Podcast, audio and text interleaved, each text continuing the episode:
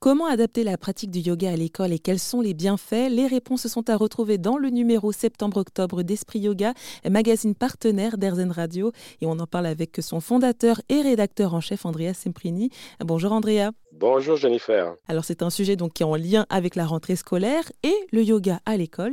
Eh bien, ça matche bien. Tout à fait. C'était d'ailleurs une des raisons pour, pour lesquelles on l'a programmé euh, pour le numéro de rentrée, donc le numéro septembre-octobre d'Esprit Yoga euh, dans le thème central est la vitalité. Hein. On a bien mhm. besoin pour attaquer la, rentrée du bon pied. Tout à fait. Et euh, on a fait un, vrai reportage sur le yoga à l'école. Pourquoi? Parce que déjà, c'est un vrai besoin. C'est-à-dire qu'il y a de plus en plus d'enseignants et selon évidemment des, problématiques différentes, mais c'est vrai pour euh, la maternelle, c'est vrai pour le primaire, c'est vrai pour le collège, c'est vrai pour le lycée. Euh, les enseignants, les maîtres euh, sont confrontés à des problèmes de concentration, à des problèmes de discipline, à des problèmes de savoir vivre ensemble, et donc, euh, le yoga euh, est une réponse à ce type de problématique. Déjà mmh parce que le yoga n'est pas seulement une pratique posturale, mais c'est aussi une philosophie de vie, une éthique du respect, de l'attention, de la gratitude, et bien sûr aussi de vivre la vie de manière un peu plus calme et en favorisant le positif et en essayant de relativiser le négatif. Donc, ça match très très fort avec les problématiques à l'école, qui, bon, l'école évidemment, elle est complètement en lien avec la société. Et les problèmes que les maîtres et les enseignants rencontrent à l'école sont les problèmes qu'aujourd'hui on rencontre euh, un peu partout dans le, social, par exemple, la, distraction, les, les, les, sollicitations permanentes des réseaux, des smartphones, etc. Donc, pour parler du yoga à l'école, il faut parler tout d'abord d'une association qui a joué un rôle pionnier dans le développement et la diffusion du yoga à l'école et qui le joue encore aujourd'hui de manière extrêmement forte, c'est le RI, euh, Recherche Yoga Éducation.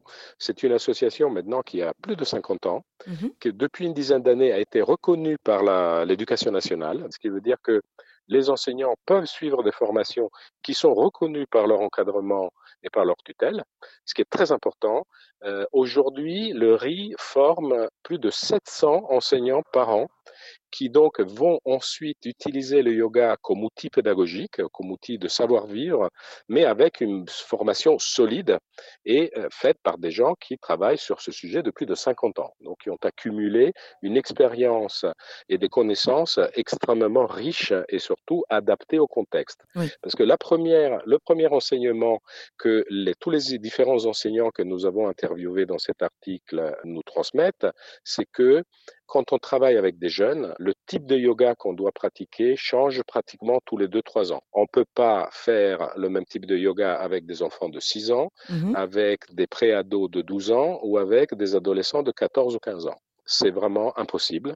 La capacité d'écoute, la capacité de concentration, le type d'exercice, les problématiques aussi sont différentes. Les maîtres nous disent, en maternelle, les enfants sont naturellement détendus.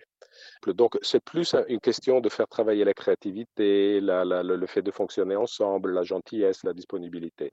En revanche, déjà en primaire, il y a du stress, de l'agitation, et donc le yoga peut apporter beaucoup d'apaisement. Et bien sûr, quand on arrive au collège ou euh, au lycée, les problématiques sont, des, des, ados, de pré-ados, c'est un autre type d'agitation, c'est surtout la distraction, c'est les réseaux, c'est les smartphones. Et là, c'est d'apporter focalisation, concentration, capacité à respecter l'autre, et donc toutes les problématiques aussi qu'on retrouve après dans le civisme, tout simplement, du vivre ensemble. En tout cas, on l'aura bien compris, le yoga à l'école a des bénéfices, et c'est un sujet à retrouver dans le dernier numéro d'Esprit Yoga septembre-octobre. Merci André Semprini d'être intervenu sur RZN Radio. Merci Jennifer.